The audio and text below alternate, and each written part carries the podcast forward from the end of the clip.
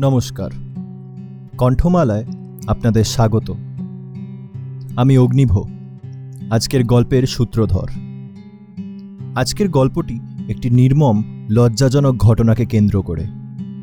গল্প শুরুর আগেই বলে দিই, গল্পের কাহিনী সম্পূর্ণ কাল্পনিক। এর সাথে বাস্তবের কোনো মিল থাকলে তা একান্তই অনিচ্ছাকৃত। শুরু হচ্ছে আজকের কাহিনী, পিপাসু।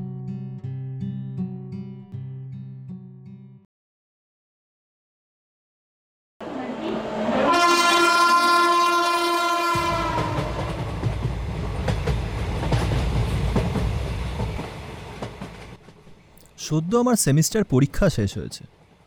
বছরের শুরু থেকেই বেশ কয়েকবার দার্জিলিং থেকে মামার পত্র পেয়েছিলাম।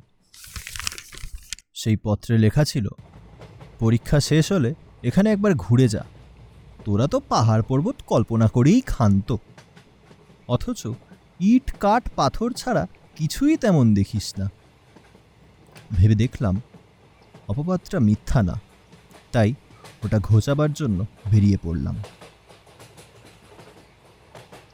আমার মামা যে খুব একটা বাড়িয়ে কিছু বলেননি ট্রেনে যেতে যেতেই তা উপলব্ধি করলাম। ঘন সবুজের শোভা আর বিশালাকার পাহাড়ের মাথা উঁচু করে দাঁড়িয়ে আমাদের অভ্যর্থনা জানানো, এইসব মিলিয়ে অকবির মনেও কবিত্ব জেগে ওঠাও অস্বাভাবিক কিছু নয়।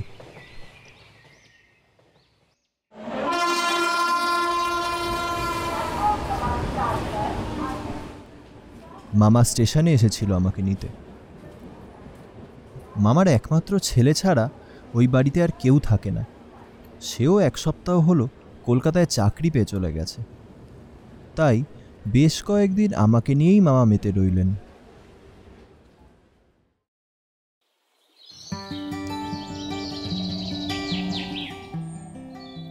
এরপর এক সপ্তাহ কেটে গেছে। রবিবার সকালবেলা আমি বাড়ির বাইরের দিকে রাস্তায় একটা বই নিয়ে বসে আছি। মাঝে মাঝে মুখ তুলে পথ দিয়ে লোকজনের চলাফেরা দেখছি। মামা পেশায় ডাক্তার, একজন রুগী দেখতে গিয়েছিল। ফিরতে একটু দেরি হবে বলে গিয়েছিল।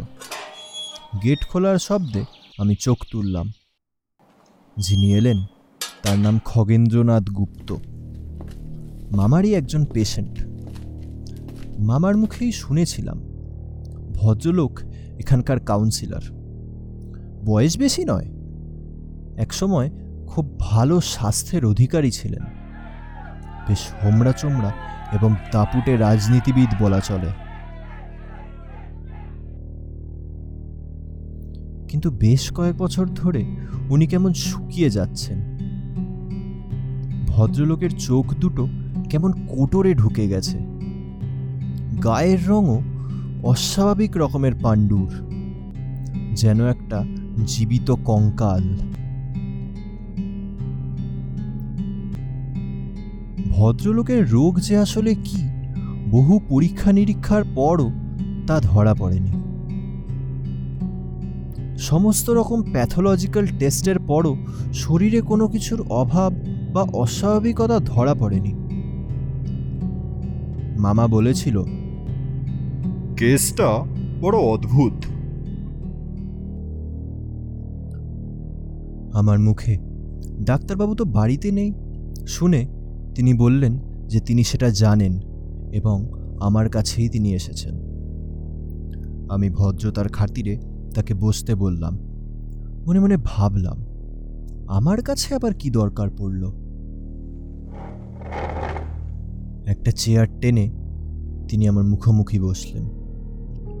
সত্যি বলতে কি, ওই উজ্জ্বল দিনের আলোতেও তার সান্নিধ্যে আমার একটা অস্বস্তি হচ্ছিল। গাটা ছমছম করে উঠল। যেন ওর উপস্থিতি কোনো অশরীরী আত্মার কথা আমাকে মনে করিয়ে দিল। ভদ্রলোক তার কোটরে ঢুকে যাওয়া দু চোখ দিয়ে আমায় লক্ষ্য করছিলেন। হঠাৎ তার ঠোঁটের ফাঁকে মৃদু কৌতুকের হাসি ঝিলিক দিয়ে গেল। এবং আমার অস্বস্তিটাও তা দেখে বেড়ে গেল। ভদ্রলোক কয়েকবার কাশলেন এবং তারপর যেন অনেকটা ক্ষমা চাওয়ার ভঙ্গিতে বললেন আপনাকে বিরক্ত করছি বলে কিছু মনে করবেন না। অলৌকিক কাহিনী নিয়ে আপনার কয়েকটা লেখা আমি পড়েছি। গুণমুগ্ধ পাঠক এই ভেবে এতক্ষণে আমি যেন ধাতস্থ হলাম। আসলে মাধ্যমিকের পর থেকেই কিশোর ভারতী পত্রিকায় মাসিক নিয়মিত লেখা পাঠাতাম। ওইখান থেকেই একটু পরিচিতি হয়েছে আর কি। আপনাকে আমি একটা কাহিনী শোনাতে চাই। ভদ্রলোক সোজাসুজি কাজের কথায় আসলেন। আমি নিজের প্রশংসা শুনব বলে প্রস্তুত হচ্ছিলাম হতাশ হলাম। মুখে বললাম বেশ তো বলুন আমি শুনছি। ধন্যবাদ। ভদ্রলোক ভাবলে মুখে উক্তি করলেন।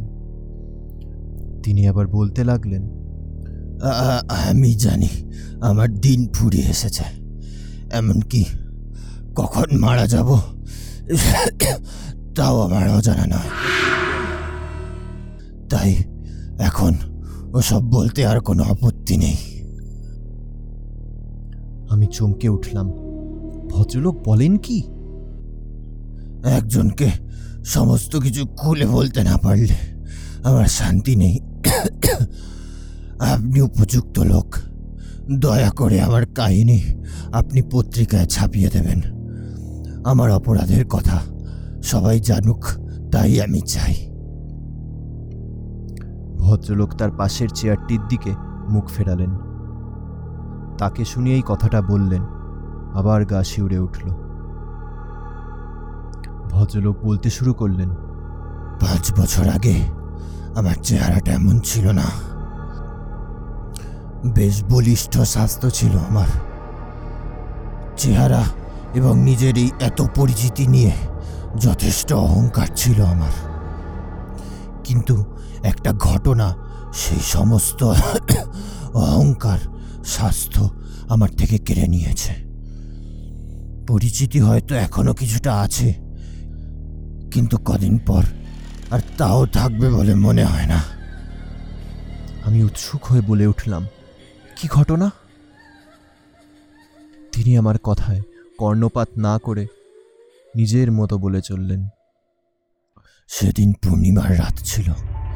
চারিদিক জ্যোৎস্নার আলোয় ভেসে যাচ্ছে এক বসন্তের রাত।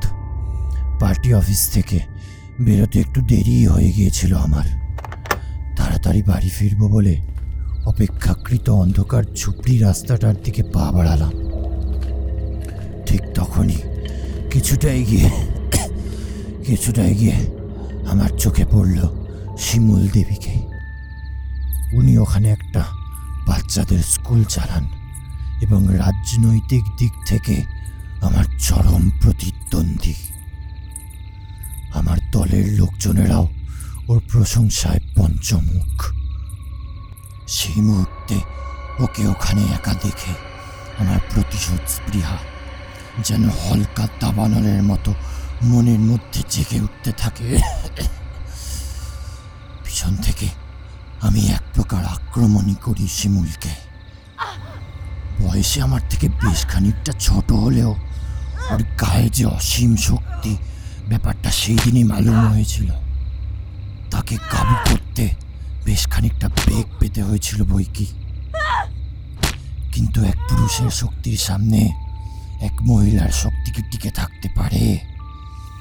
অবশেষে ওকে বসে আনতে পেরে প্রতিশোধের তাড়নায় সম্পূর্ণ ভোগ করি আমি।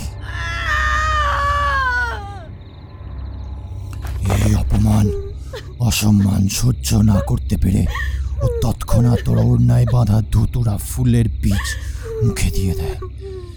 কিন্তু মারা যাওয়ার আগে আমাকে অভিশাপ দিয়ে যায়।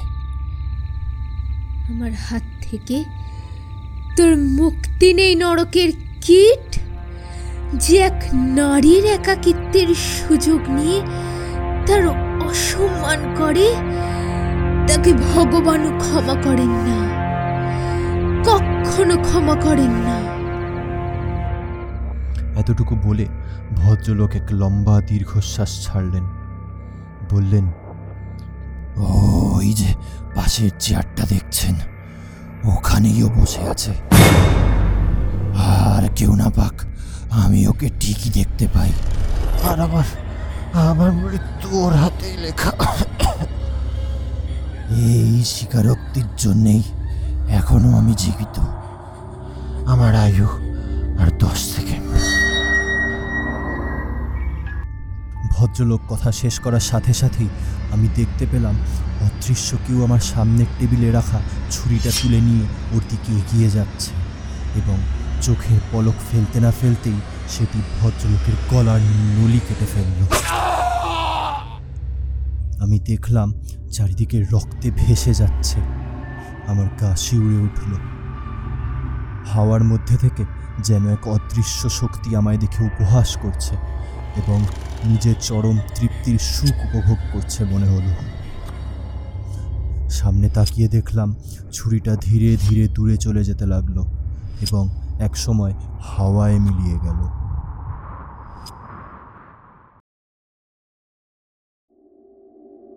শেষ হলো আজকের কাহিনী পিপাসু। কাহিনীকার মধুরিমা, মামা ও খগেন্দ্রনাথের চরিত্রে আমি, অগ্নিভ। শিমুল দেবীর চরিত্রে মধুরিমা। শব্দগ্রহণ ও পর্ব পরিচালনায় আমি, অগ্নিভ।